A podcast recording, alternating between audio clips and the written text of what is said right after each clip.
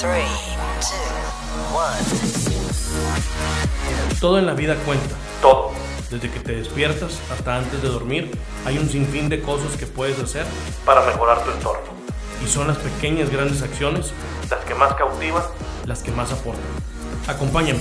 Este es un espacio donde platicaremos abiertamente de los temas, problemas y situaciones que nos llaman la atención a todos los rectos, a todos los mexicanos, a todos los mexicanos. Invitaré, por supuesto, a gente de redes sociales, expertos, políticos, deportistas, gente que admiro, gente que sabe mucho y uno que otro que seguramente no tiene idea de nada. Y juntos platicaremos de cómo mejorar el mundo. Como siempre, para transformar se necesitan pequeñas grandes acciones.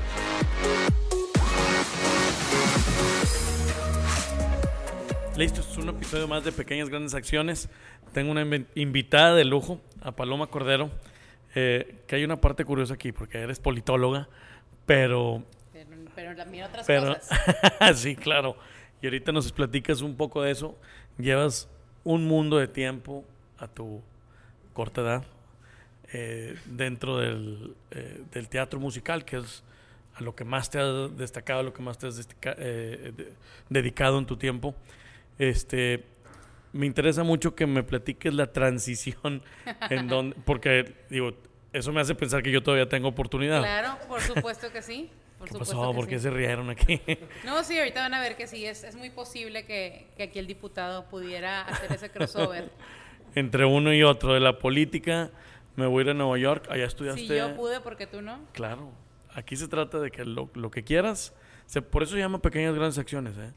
O sea, Pues sí, Que todo lo que haces en, en tu día a día cuenta. correcto. No, totalmente ¿Verdad? de acuerdo. Eso fue lo que me pasó a mí, de hecho. ¿Te gradúas aquí del TEC? Me gradué del TEC de Monterrey, hice, me gradué de la licenciatura en Ciencia Política y luego hice una especialidad en la IGAP, en- dentro del TEC también, en análisis político y medios de información. O sea que toda la onda política la entiendes. La- y ahora A se convirtió en mi perfección. hobby, lo que era mi hobby, que era eh, cantar, actuar, este, hacer obras musicales o no. Pero en prepa y así ya. Toda la vida, en- la vida. ahora se llama Articultura, en ese entonces era Difusión Cultural del TEC de Monterrey, con Marcelo González, Elic Maldonado, Garza Leal, eh, gente muy querida aquí en la comunidad en Monterrey.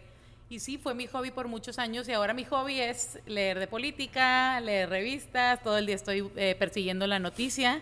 ¿Política en México o política en.? En el mundo. En el Sobre mundo. todo ahorita Estados Unidos me trae este, un poco, un poco este, mal de mis emociones, Europa también. Este, me gusta mucho, se convirtió literalmente en mi hobby a- seguir aprendiendo y seguir empapándome de, de lo que nos acontece en todo momento, de lo importante que es en nuestro día a día. Dicen que antes, cuando yo era más chiquita, la política era como que una cosa aburrida, ¿no? Y ahora es como lo más interesante que sucede para todo el mundo, desde te subes a un taxi y el señor te cuenta todo, absolutamente lo que está pasando, es como tu noticiero, hasta eh, pues gente como, como tú que se dedica, está realmente empapada de la política, en este caso tú como diputado, y que también para ti debe ser muy importante pues empaparte de todos los acontecimientos, no solo aquí, sino en el mundo. Fíjate que lo platicas eh, de una manera muy interesante porque sí es cierto, bueno, cuando yo crecí, yo soy licenciado en Derecho y siempre me interesé eh, en la onda del- de ser servidor público, de la política. Y creo yo que el servidor público antes, cuando tú y yo es- teníamos, no sé, entre eh, 15 a 20 años, Sí. el- se veía el político de una manera totalmente diferente. O Muy sea, diferente. el- un alcalde, un senador era como...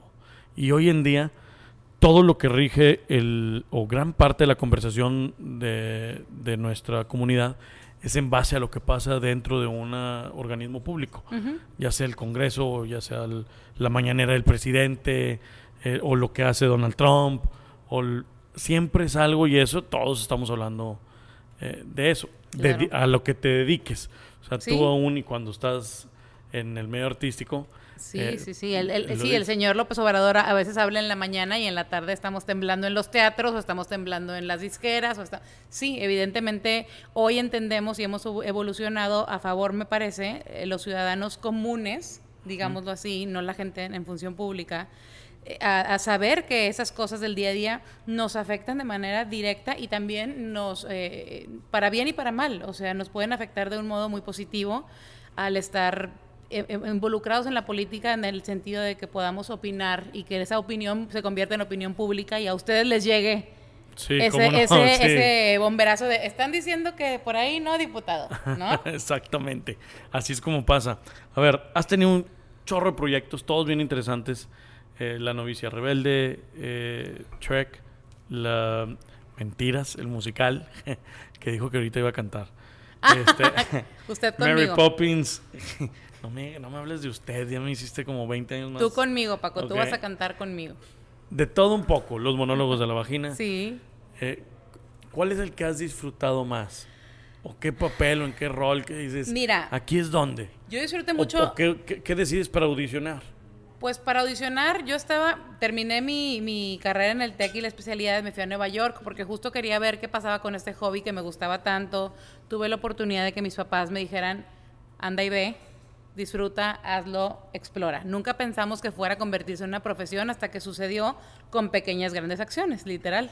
Nunca fue de que yo dijera, yo quiero ser actriz desde chiquita, no, sino que a veces la vida te va poniendo pequeñas decisiones, micro decisiones, micro caminos que vas escogiendo y que al final del día te llevan, o a mí me llevaron a Nueva York. Y estando en Nueva York, eh, me llevaron a ser la novicia rebelde en México.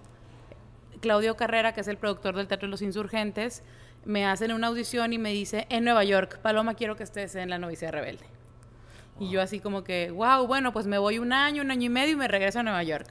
Literal llegué, compré muebles para que me duraran un año, un año y medio y resultó que llevo 10 años, entonces hay que estar cambiando los muebles a cada rato.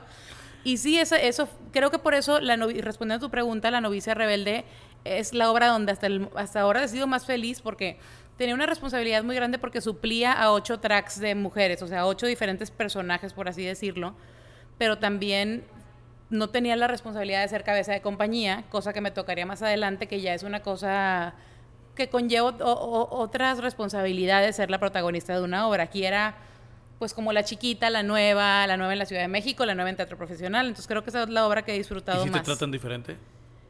Pues a mí me trataron muy bien siempre, la verdad. O sea, sí te trataban diferente porque yo siempre he sido como muy estricta y muy disciplinada, pero en un, a un punto que puede caer mal. Entonces, eh, la gente a veces se molesta porque yo llego muy temprano, por ejemplo, porque es como de, oye, no, no me hundas. O sea, si yo, aquí todos llegamos 10, 10, no, a las, no al cuarto a las 9, y yo así como de... Entonces a veces tú sabes que eso puede causar problemas. Pero bueno, la verdad es que mi, mi comedia y mi gracia me han hecho acreedora de que no me odien por eso.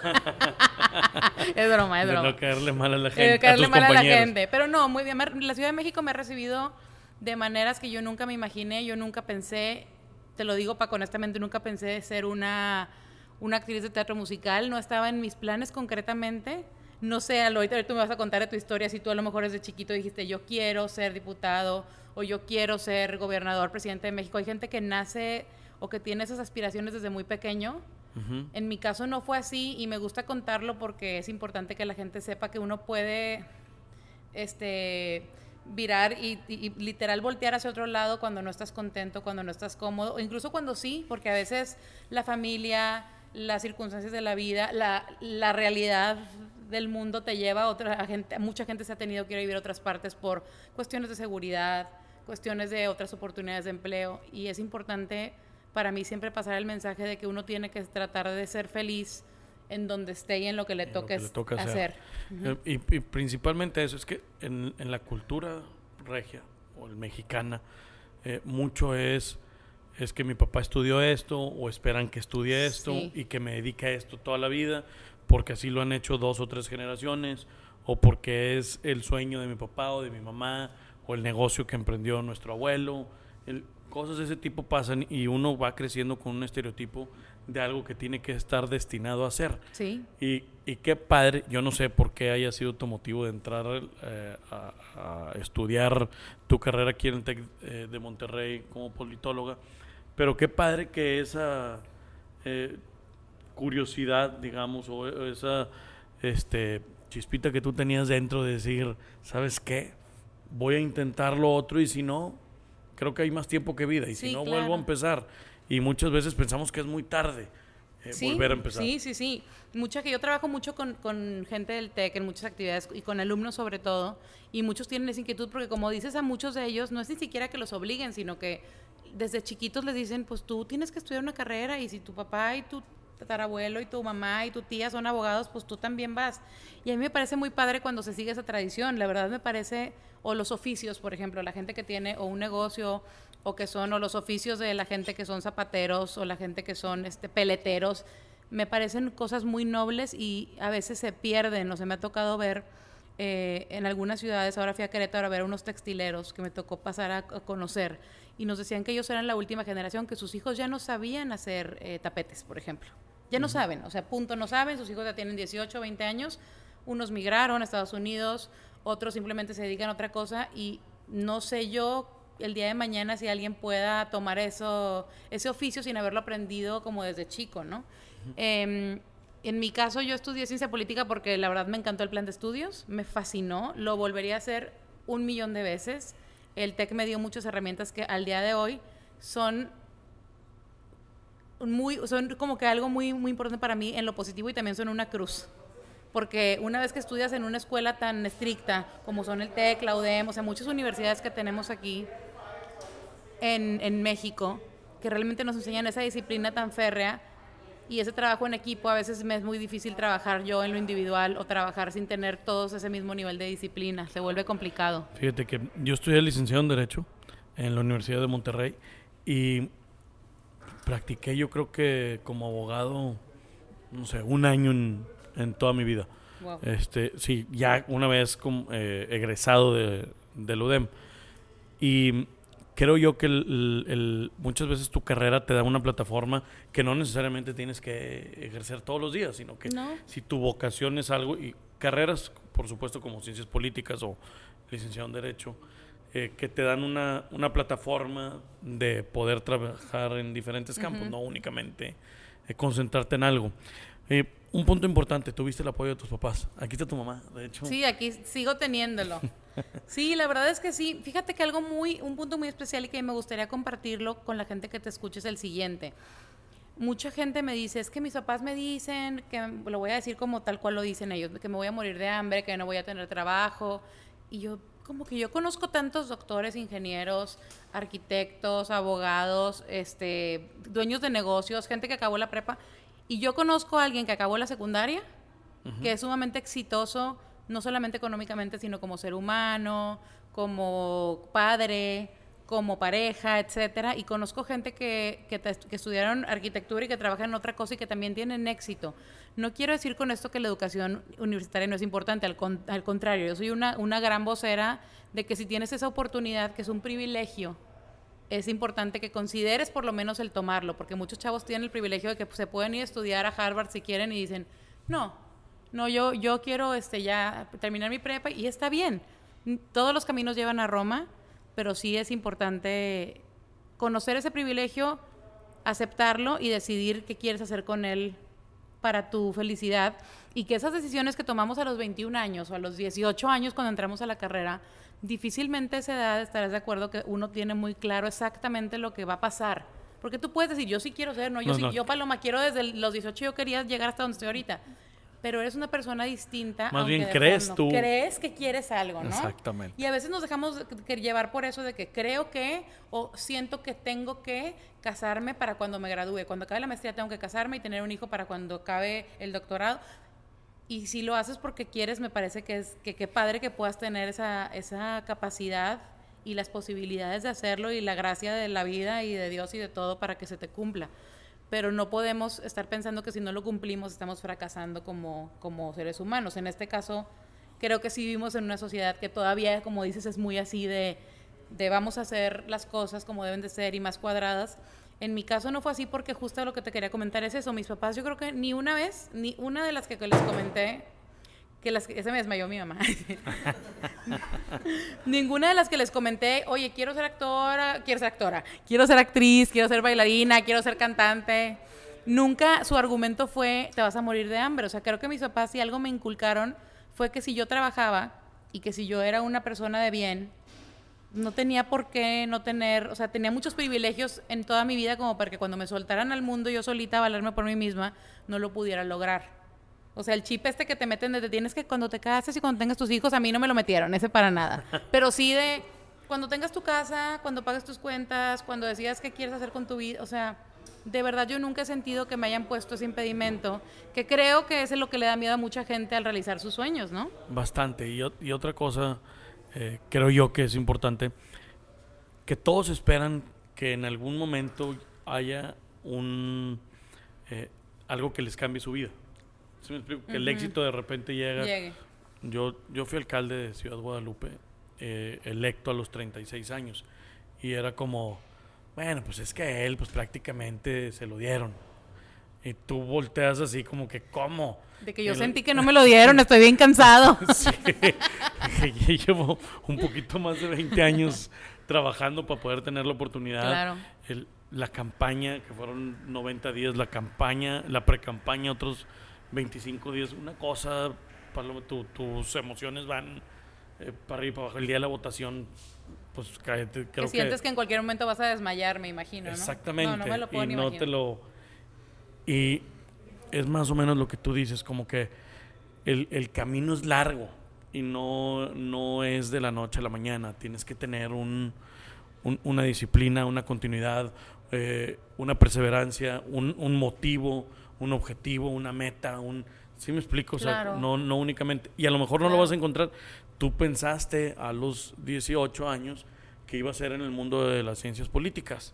¿Sí me explico? Y hoy eh, Claro. eh, en tu día a día eh, cambió mucho 18 años después lo que estabas pensando hace 18 años. Sí, poco me iba a imaginar que, que todo eso que estudié al final me iba a servir, pero para otras cosas que tal vez son incluso más importantes, porque son para mi propia supervivencia y para mi conocimiento. O sea, es más difícil para mí compartirlo, trato de, trato de que mis compañeros actores, directores, productores, soy la, soy la persona que, a la que le hablan cuando no entienden qué está pasando. O sea, cuando no había gasolina en ningún lugar y así, me llamaban todo el día como si yo fuera la vocera de cualquier periódico. ¿Qué está pasando, Paloma? Explícame qué está pasando. Y yo, bueno, mira, yo leí esto y esto y eso es lo que yo he leído porque todo el día llevo leyendo, ¿verdad? Entonces, sí se vuelve, ahora que me estabas diciendo eso de, de- de tu alcaldía, justo pensé, ayer nos mandamos nuestros currículums, ¿no? Este, me mandaron el tuyo, yo te mandé el mío, y me quedé pensando qué interesante que lo que mandamos es, si alguien lo lee, es como una cosa de, órale, wow, oh, wow", o sea, es como todas las cosas buenas. Qué interesante sería que de pronto vinieran de que estas son las tres cosas más apocalípticas que me sucedieron y que superé Sí, sí, así y así y así, con así. estas herramientas. Que eso te lo preguntan más en una entrevista de trabajo ya muy avanzada. Que Pero ojalá qué fueran padre, tres. qué pa- que ojalá fueran tres. O sea, de decir cosas que, Por semana. que me pasaron que dije yo no la voy a librar. Sea, cuántas cosas nos pasan en lo sobre todo en lo profesional, pero también obviamente en lo personal y que es ahí donde empatizamos todos los seres humanos, porque si yo te cuento ahorita aunque no te conozcas, que sabes que se me rompió el corazón porque me pasó esto con una pareja, por ejemplo. Tú vas a empatizar con eso sí o sí. De a lo mejor de hace dos meses o a lo mejor hace 25 años. Sí, yo tuve una novia en primaria que también me pasó igual, pero vas a ver que vas a estar bien. Y con los fracasos, por así decirlo, los tropiezos profesionales es igual, por más exitoso Eh, que y- sea alguien. Y, y eso es parte del éxito, está eh, detrás de él un fracaso que te hace aprender y crecer como persona y valorar muchas otras cosas. Sí. Oye, platícame algo para todos los que nos están viendo.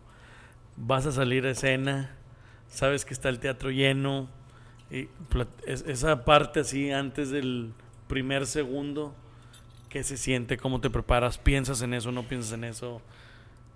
Sí, el, sí. el primer voz, que no salga un gallillo y...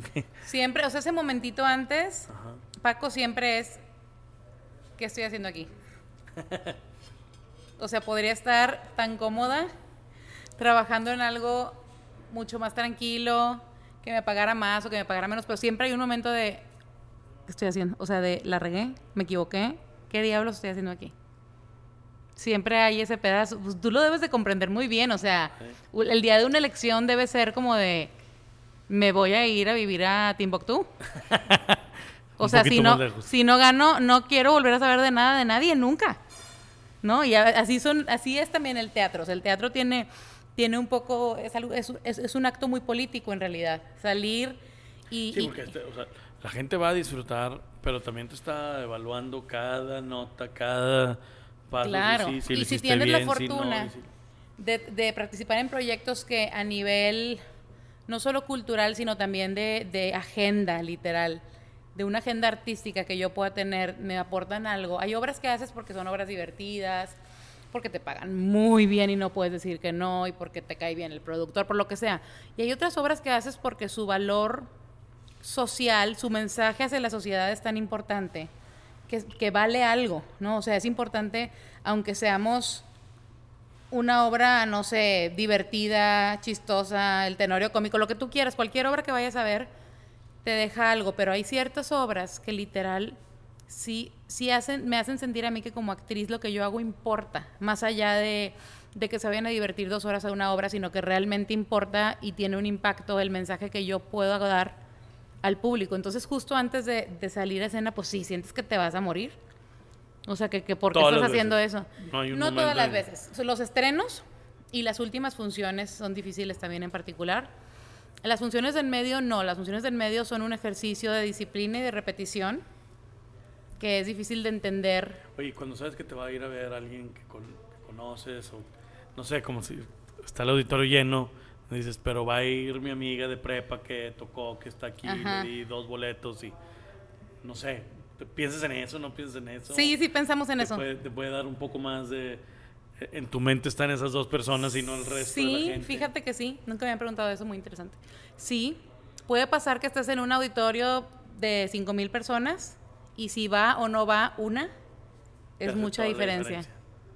Y sabes dónde está sentada. La- la- Pues a veces sí y a veces no, porque luego es muy, solo que sea un teatro muy chiquito, como la teatrería en México, por ejemplo, puedo pensar que tal vez puedo alcanzar a ver a todos, pero normalmente eso está más cañón, o sea, te están viendo a ti, pero tú no tienes idea de, de nada. de en dónde están, ni tienes control de nada, y, y es un obstáculo para, para un actor y para una actriz, porque te aleja de tu objetivo, que es contar una historia. Entonces tienes que luchar un poquito con esas emociones para no dejar de contar la historia y que mi cara no sea de dónde estás. Paloma, platícanos qué viene. ¿Cuál es el siguiente proyecto?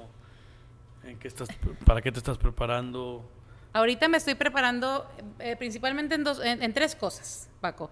Una es que este año, por razones de mi contrato con Bobo, no, he hecho, no he estado en temporada, digamos, activamente. Llevaba yo 10 años en temporada ininterrumpida, lo cual quiere decir, para la gente que, que- que no lo sepa, que estás de miércoles a domingo o de jueves a domingo trabajando, fines de semana, Día de las Madres, Año Nuevo, Navidad, puentes, vacaciones de Semana Santa, de verano, todo. Entonces, 10 años así eh, ha, ha sido una gran bendición, pero también es un sacrificio importante. Y este año justo me tocó tener muchos de mis fines de semana libres, no todos, porque estoy trabajando en un proyecto musical con Bobo también, que, que tengo de repente compromisos con ellos. O sea, bueno, de, de una manera no tan seguido como en la temporada, porque sería imposible. Y por otro lado, acabo de hacer un proyecto que se llama Fuera del Elenco, que está basado en unas galas que hacen en Nueva York que se llaman Miscast que son, digamos, estrellas de teatro musical haciendo, en, entre dos en dos, haciendo números que nunca pudieran hacer en su vida. Por ejemplo, si me gusta un musical que sea de hombres, de que violinista en el tejado, y quiero cantar la canción del protagonista, ahí la puedo cantar con música en vivo. Este show tiene planes ya casi concretos de venir a Monterrey eh, antes de que termine el año, entonces me encantaría poder traerlo aquí de gira. Nos invitas. Claro que los voy a invitar. Y este también estoy por cerrar esta semana otro proyecto que también justo es aquí en Monterrey. Yo pido mucho, pido mucho cada, cada año familia. poder venir aquí a visitar, a estar con mi mamá, a estar con mis hermanas, con mis amigos y a trabajar con la gente que amo. Y en esta ocasión espero que, que se concrete. Ya está pues prácticamente cerrado, pero todavía no se, se puede anunciar. Y es para también para antes de este que termine este año aquí en Monterrey. Qué padre. Qué padre que tengas varias opciones. Tu residencia es Nueva York. No, la No, Ciudad, de Me- la México. Ciudad de México, La perdón. Ciudad de México desde hace ya 10 años. Ahí vivo permanentemente y solamente me muevo cuando tengo giras. También hago algunos seminarios y talleres de teatro musical que me ha tocado hacerlos en muchas partes de la ciudad, del- de, la República y me ha permitido conocer y, y asombrarme, Paco, de que en muchos lugares tú vas a un lugar que piensas que no hay nada. O sea, me tocó ir, no sé, a, a Cabo San Lucas y llegamos y hay toda una comunidad artística, pero Gruesa. prominente, muy talentosa, que tienen todo el amor al arte, que hacen espectáculos de gran calidad. O sea, en todo, en todo México se está gestando esto de manera a veces independiente, a veces con apoyo del gobierno, pero al final siempre son los ciudadanos los que sacan a flote este tipo de, proyectos. Son muy interesantes. Qué padre, Paloma. Eh, una pregunta que le hago a todos los que eh, tengo oportunidad de platicar en, estos programas es, ¿qué le recomendarías tú a quien nos está viendo en, en cómo perseguir eh, su sueño? O sea, esa parte que tú dices, hacer la diferencia de esta manera, eh, te puede llevar a el no tener miedo, el, la perseverancia, como tú lo platiques hacia quien nos esté viendo. Ok. Yo creo que justo el nombre de este podcast es muy acertado en ese sentido. Diputado, creo que pequeñas grandes acciones todos los días son lo que son las que nos van a poder llevar a ser más felices. Eh, materializar sueños es algo que a veces puede resultar prácticamente imposible dependiendo cuáles son tus sueños. Si tu sueño es a lo mejor ser famoso, si tu sueño es eh, ser millonario, ese tipo de cosas probablemente sean difíciles de realizar y sobre y lo más importante probablemente si las llegaras a, si llegaras a obtener esos sueños o esas metas te darías cuenta que tú eres la misma persona solo que la gente te molesta en la calle o que no sabes qué hacer con tanto dinero o que no tienes amigos de verdad porque solo te quieren por tu dinero. Entonces esas a veces ese tipo de sueños se convierten en problemas. Creo que el paso número uno es definir realmente cuáles son tus sueños. Por más imposibles que parezcan pero que sí sean algo que crees que te pueda hacer feliz y que cada día te permitas perderle el miedo a una cosa. Por más chiquita que parezca, yo soy súper miedosa, por ejemplo, de las cosas, soy muy torpe en mi expresión corporal. Me si me caigo, me rompo, me rompo el tobillo, este, no sé, me pasan cosas, soy muy, muy torpe en verdad, rompo las cosas, se me caen las cosas, ese tipo de persona.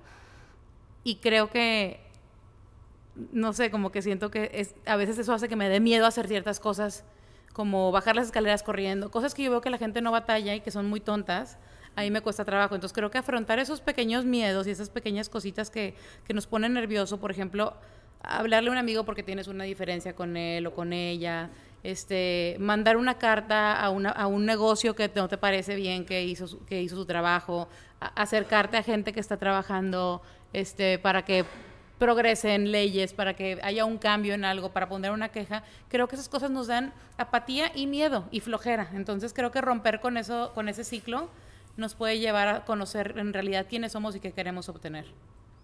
Qué padre cómo lo platicas.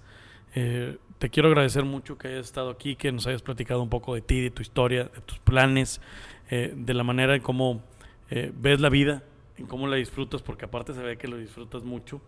Este, decirte que los regimontanos nos sentimos orgullosos de mujeres como tú, que persiguen su sueño, que sin importar el cambio drástico que tengas que dar en él, que lo puedas lograr y que día a día lo estés haciendo. Y más aún, eh, poniendo una sonrisa en la cara de muchos, cada actuación que, que tienes, eh, das esa oportunidad a miles de, cientos de miles de personas ya que te han podido ver todas tus actuaciones.